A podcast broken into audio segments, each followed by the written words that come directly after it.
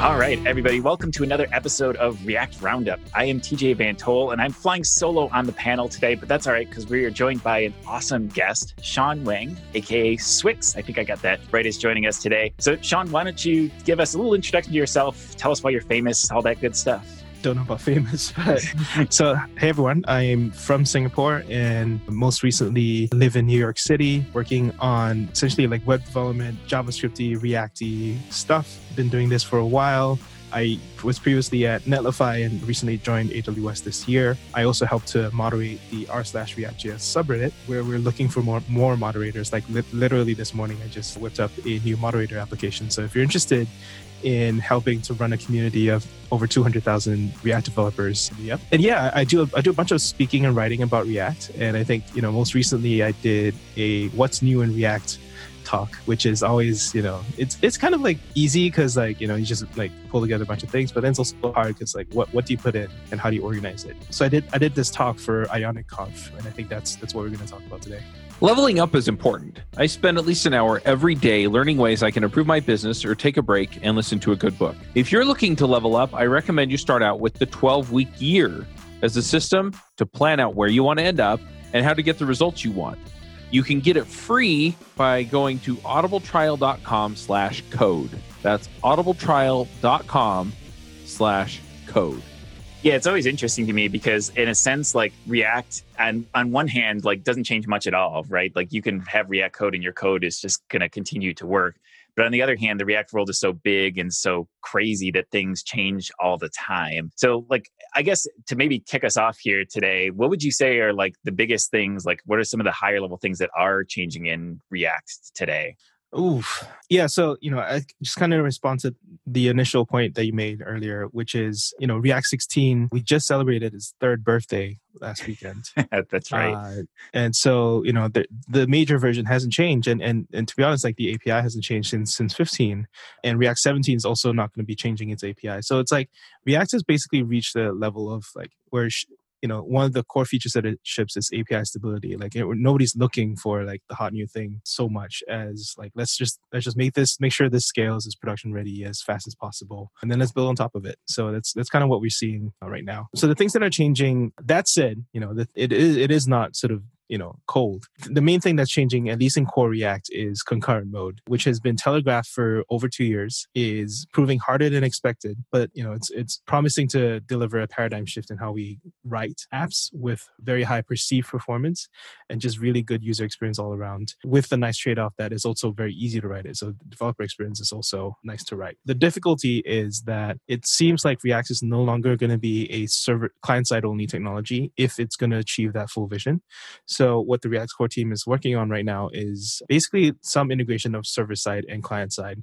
So the future very much looks more like Next.js than it does create React app. So I think people want to, you know, keep up to date on that. They should check out React Flight and React Blocks, which are kind of like the code names for these projects that are going on right now. Cool. So maybe we could dive into these individually. So concurrent mode is something that, like you said, I feel like it's something that's been perpetually coming soon. So maybe you could tell people just for people that aren't familiar, maybe just give like a very short overview of what concurrent mode is. And I'd actually be curious what you think, like, why isn't it stable at this point, right? Like, cause it has been a few years. It is something that I've seen sort of an experimental state. So like, is it bugs? Is it like difficulty of like edge cases? Are you aware? So, you know, obviously the core team will be best positioned to do that. And all I can do is just stay very close to them, just from my interactions with them. The way that I would phrase this, so what is it? It is kind of like, it's in the name, it's concurrent rendering. And this is actually something that was envisioned originally by Jordan Walke over 5 years ago. So it's something that's been like theoretical for a while, but it's this idea that you can concurrently render something in the background and kind of like set it up to be rendered, like do all the like the rendering work beforehand and then set it up to be rendered and then swap it out to, you know, when all the data is ready or when all the rendering's done. And that's a bit different from what we do today where everything's kind of like synchronous, like you have to finish the entire tree. And so you can cause jank, especially for much larger apps. And that's definitely what Facebook is seeing. And the definitive demo for people to check this out is Dan Abramov's JSConf Iceland video, where he kind of showed off the two headline features of concurrent mode, which is React Suspense and Time Slicing. Time Slicing you get for free once you opt into concurrent mode. Like, the way that you opt into concurrent mode is essentially just swapping your root out. So you used to do react-dom.render. Now you do react.createRoot. And once you do that, you know, especially when you opt into the unstable concurrent mode, then you opt into all of the entire tree of React elements being concurrent mode. That means that all of them are rendered using time slicing, which means that you no longer sort of block on sort of rendering expensive components, which is just like an automatic improvement in terms of your perceived performance, and that's great. The other part is suspense, which makes it much easier for you to coordinate the reveal of specific screens, and we can go further into that. But I do a lot more of this. You know, I sort of build a React from scratch and then show you how, you know, to implement something like a concurrent mode in one of my talks. So the title of that talk is Concurrent React from Scratch. Just Google it up, you'll see it. And then the final point I want to answer is regarding stability. It's experimental because they don't want to commit to a specific API. They're very, very careful about committing to external APIs, because the moment they mark something as released, then they have to support it forever. And people will be very, very pissed if they release something and then go back on it. So that's the kind of care you have to take at the scale of React, where you have 3 to 5 million developers depending on you. But they don't take that level of caution with themselves. So in Facebook.com, the big FB5 rewrite that they just pushed, concurrent mode is in active production use. So it's pretty funny that Facebook gets it and the rest of us don't, simply because our demands are higher than Facebook's. Yeah, and I definitely agree with that. And I grabbed the link to your talk too. So if you're listening to this, you can check the show notes to follow up if you want to watch that talk and go into a little more depth on concurrent mode. Yeah, because I see it too, because I work for the company at Progress. We make UI components, and UI components are like a prime example of where you might want this sort of rendering thing, right? Because especially if you're showing a more complex bit of UI, lots of times you can have lots of complex things going on. So we have lots of people asking us all the time when this is coming, and we got to give the same sort of answer of like it's complicated and Facebook's kind of using it. And so hopefully we'll reach the point here soon where it's actually the experimental flag is taken off and it's ready for everybody to use. Yeah, you know, it'll come when it comes. You know, I don't think it's constructive to speculate. I see constantly Q&As at every single React conference that I do. When is it coming? Like, how do you get ready for it? Just write your apps. Like, it's fine. Like, there'll be a migration path. You don't have to be ahead on everything. You can if you want to, and I've done it. You know, it's just not super rewarding if you don't work at Facebook. So don't worry about it. Well, so speaking of being like on top of new features and such, are there any other features that you think are worth highlighting in like the later releases of React 16, or even into React 17 is now a thing, right? That people are looking forward to. Like, in those releases, are there things that we all should be aware of, be taking into account for our apps and things like that? So obviously, let's talk about React 16 first. So part of the talk that I did was kind of rounding up the past year in React minor versions. So that's React 16.9 to 16.13. And these are all like anticlimactic versus compared to 16.8, which is the one with hooks. So hooks obviously changed the game, and now they're kind of boring because, you know, they haven't changed that much. And 16.9 to 16.13 was a lot about sort of incremental developer experience improvements from testing, like async act, and then they published a testing recipes guide on the React docs. There's a new React profiler component with some interesting sort of profiling capabilities that you might want to call. There's new DX developer experience warnings. There's deprecations of stuff that you shouldn't be using anyway, and then there's more formal sort of release channel organization. So very much like developer experience-y type things to help you develop React apps, but nothing sort of major as hooks. So very much the same thing for React 17, except that because you're bumping a major version, you're allowed to deprecate some things and change the behavior of some other things. So, you know, something that people are pretty excited about, which shows you how really minor this is that the JSX import's going away, because Babel is now able to, you know, automatically import the new JSX runtime. In practice, that just means that you just remove one line of code from every React file that you have. Not a big deal, but under the hood, it may cause some speed improvements at very big scale, and it may cause some improvement in typings way down the line, which is to say that it's not that big a deal. Yeah, I think people react to that so like viscerally because we've typed that line of code so many times, right? Like I feel like in my sleep, right? It's an improvement. Yeah, exactly. It's like muscle memory at this point.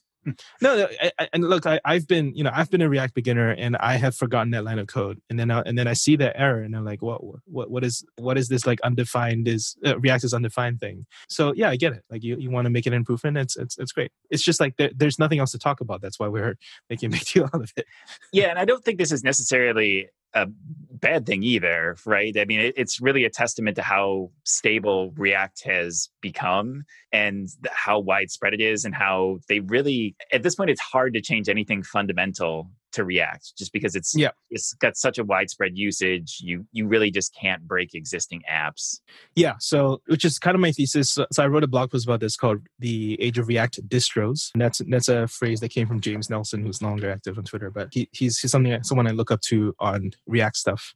Yeah, I think he's been on this podcast actually. But anyway, so yeah, the innovation has gone to building on top of React rather than inside of React itself. Yeah, and I think some of it too, I'd actually be curious your thoughts on React and the stuff they did in React 17 related to like upgrade paths as well. And if I'm remembering correctly, it's basically React 17 did a lot of internal work to make sort of future-proofing React, and also like the ability to run like I believe 2 versions of React on the same page sort of thing as well. Is that like a thing you see like developers realistically actually doing, or is that more of like a niche sort of thing? Yeah, super niche. Okay. Like you probably pretty much have to be like Airbnb or something scale to even care. Most of us should be able to just bump the version and carry on with our lives. And that's the way it should be. But yeah, I also just don't care about it because I'm not at that scale and I don't want to be. So I'm good. Cool. Well, I know another part of your talk was getting into sort of the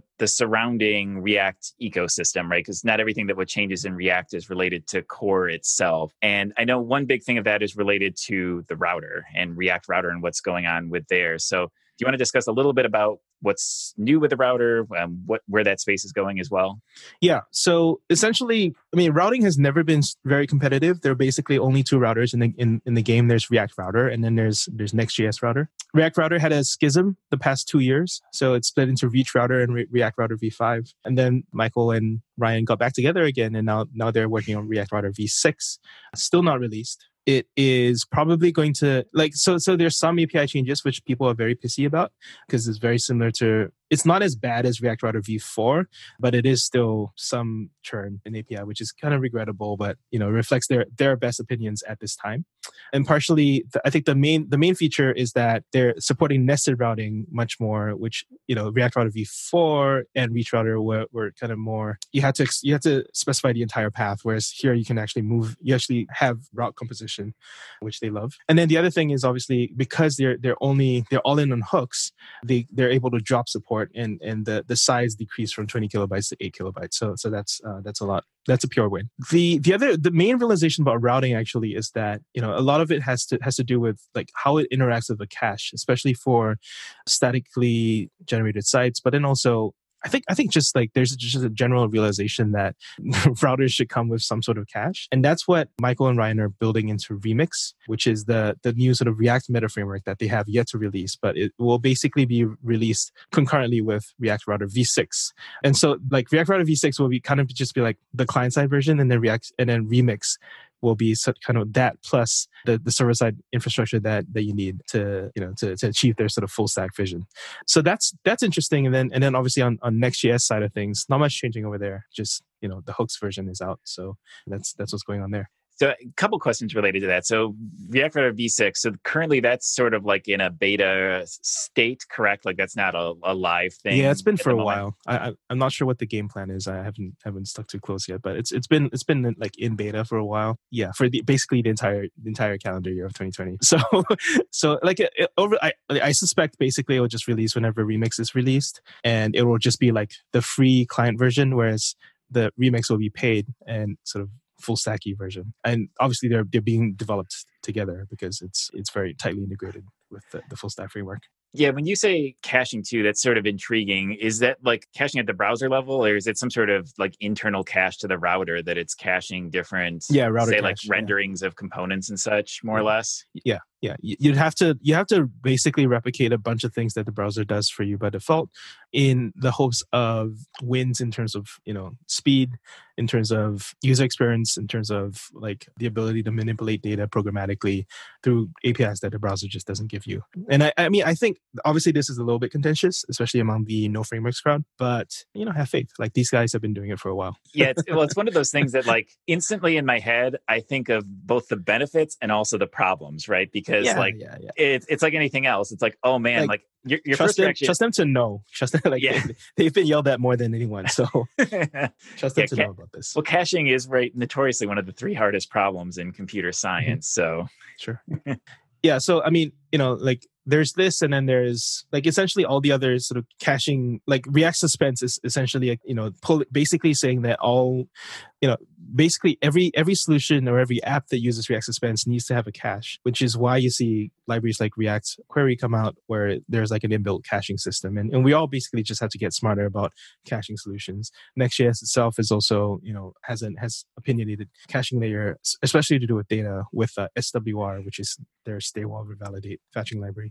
And so this will come to all parts of our stack, and I think we just got to deal with it, Yep, for sure. Yeah, because I mean, there's some real gains to be had in terms of performance. I mean, especially if your app is large, and React is increasingly used in the biggest of the big apps out there, like any little edge you can gain in terms of rendering performance is oftentimes worth your engineering time and effort. So if frameworks there make it easier, then great. Yep. I am curious too, that this is probably a minor note. You mentioned API changes with the router as well. And the thing that caught my eye, that's probably everybody else's, switch is becoming routes, which like is like the tiniest of changes, right? But like it makes you wonder, like why bother doing that? It's like, okay, like routes is arguably a better name, but it's like switch is not a bad name.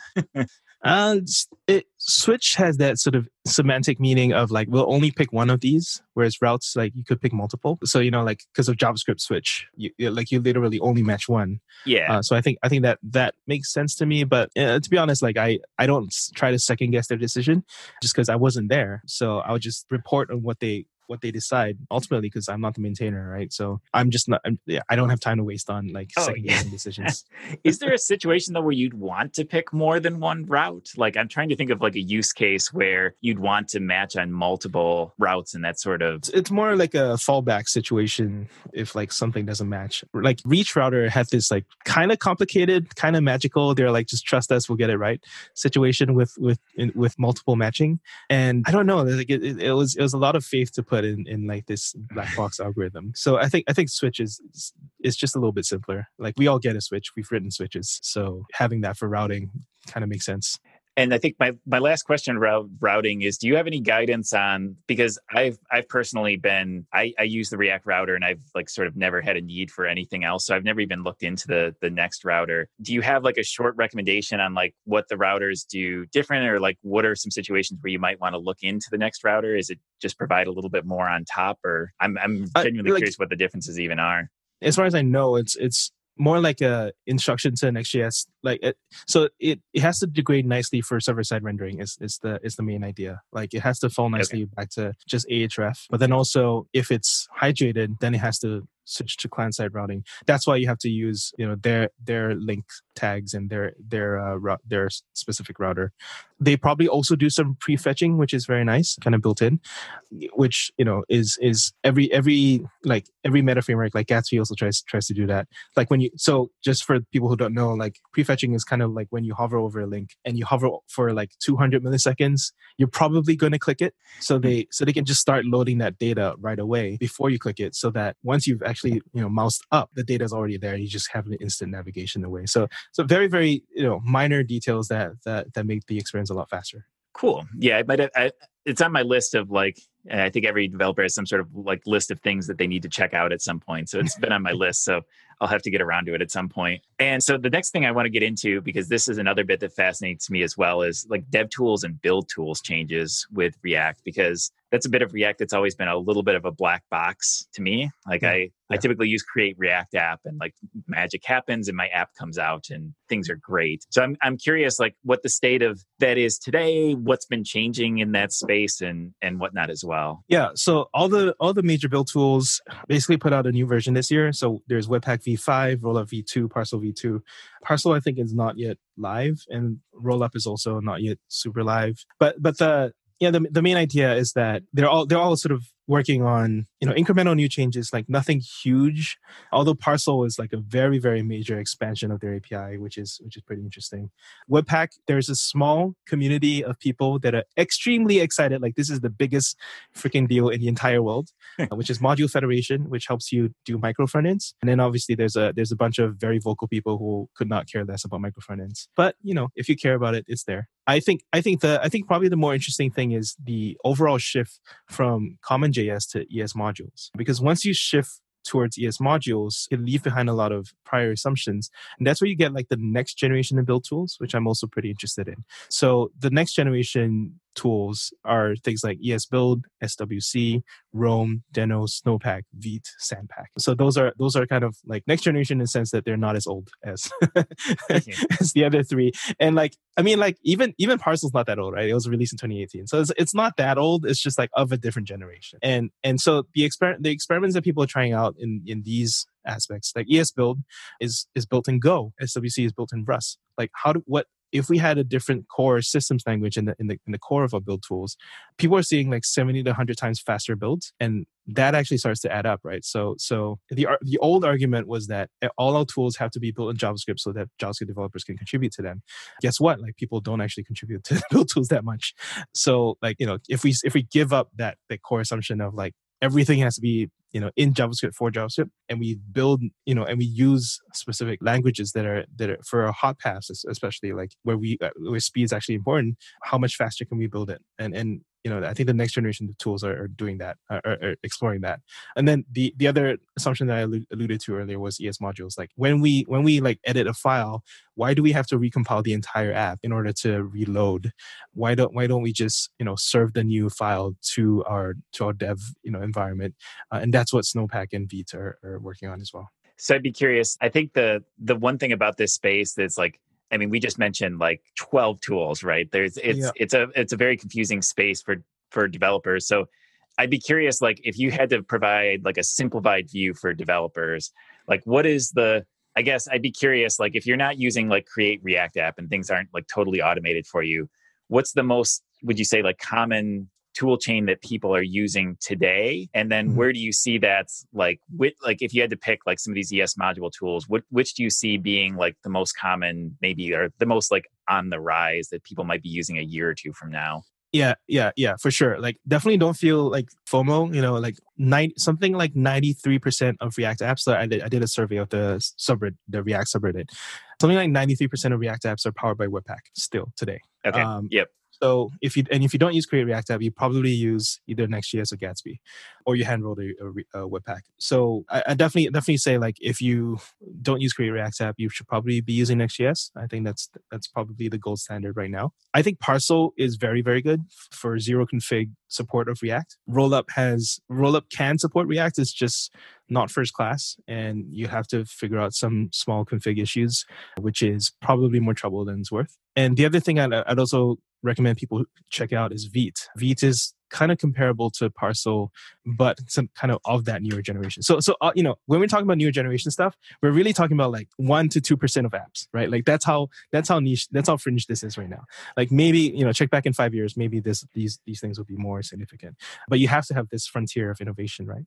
So and then I think the reason you go after the next generation apps, the next generation builders, is you want more speed, and the current generation of tools are just like too slow for you in terms of build speed and in terms of dev sort of hot reloading, hot refreshing time. And yeah, like it's very promising because like it These things seem to work. Like I've played around with a bunch of these tools. ES Build in particular. So ES Build was like a side project of like the Cloudflare CTO. And it seems to be picking up in a bunch of different build, like as like an underlying tool in a bunch of different other ecosystem tooling. So like Vite uses ES Build under the hood. And ES Build, for those who don't know, is kind of like the Webpack, but built in Go. And it's 100 times faster by their own benchmarks. And so like, I think the future is kind of polyglot in terms of these like core underlying tools, because we've kind of reached the boundary of like how fast things built in JavaScript can be. And in order to break that boundary, we have to explore some other, you know, pretty radical approaches. Have you ever wondered if you could be offering a faster, less buggy experience for your customers? I mean, let's face it, the only way you're going to know that is by actually running it on production. So go figure it out, right? You run it on production, but you need something plugged in so that you can find out where those issues are, where it's slowing down, where it's having bugs. You need something like that there. And Raygun is awesome at this. They just added the performance monitoring, which is really slick, and it works like a breeze. I love it. I love it. It's like you get the Raygun and you zap the bugs. Anyway, definitely go check it out. It's going to save you a ton of time, a ton of money, a ton of sanity. I mean, let's face it.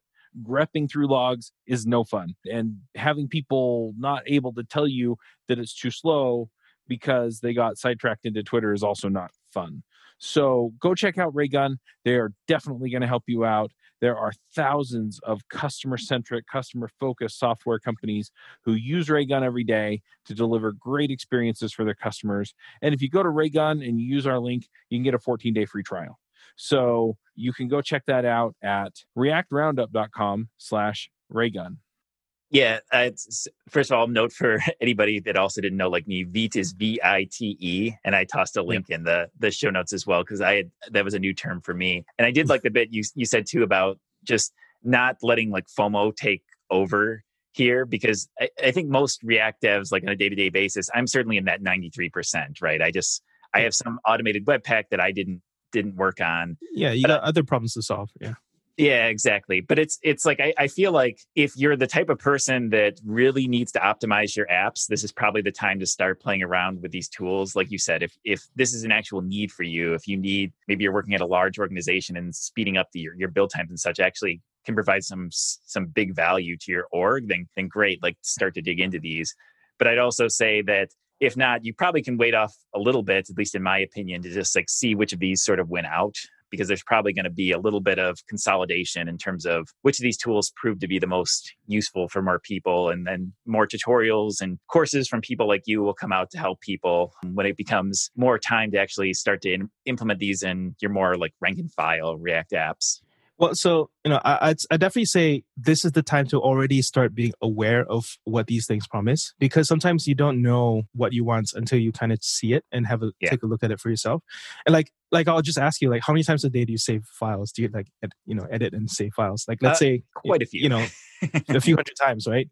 Yeah. And each of the, like, let's say each of them, like, let's say you have like a slow sort of rebuild or hot refresh process, and that, and that's like 2 seconds each that you could shave off by using a much faster tool.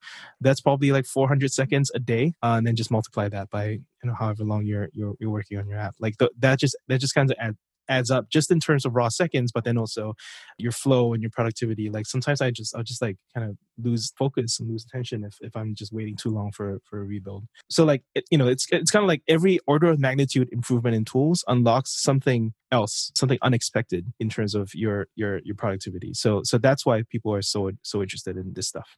Awesome. So I think next on our list of sort of newish React sort of pillars of things to talk about is a pretty small topic. So we got state management that's next on your list. I should also sort of give a shout out, before we leave like the whole build tools thing altogether. MDX has basically won out in terms of documentation authoring in React. And then TypeScript has also won out. So, I have this list of like how many projects have rewritten, not just like exported TypeScript types, but like rewritten their entire core code base in TypeScript.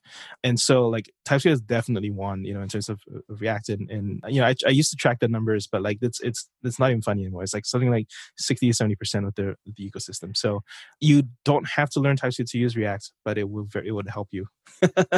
Yeah, I've actually switched to using TypeScript. I've been a TypeScript fan for quite a while, but for a while I held off on React just because it was a little tricky. Like I ran into some weird like odds and ends online, and I found more recently, I'd say within the last 6 months to a year, like if I run into a TypeScript problem and I Google it, I find the answer, right? It's become popular enough now that like it's people like sort of assume that workflow is out there and accommodate for it. And you almost never run into a tool anymore that doesn't provide like a really good TypeScript experience. So that's something I'm working a lot on. So, you know, I started the React and TypeScript cheat sheets 2 years ago, and I've been sort of curating all these answers and basically accumulating like the ultimate copy and paste repo for everyone. And so, yeah, it's still work in progress, but like, yeah, I definitely agree with you. Like it's the hard work of a lot of people just kind of figuring this out.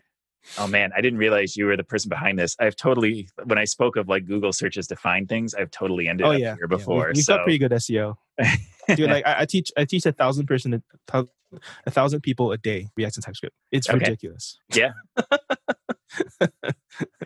Well, thank you. I'm sure you've solved more than one random compiler issue I've ran into at some point. So very much appreciated. But yeah, you know, the work is definitely not done. Like I need more contributors and more people just opening issues. Like I'm sure it's not as good as it could be. You know?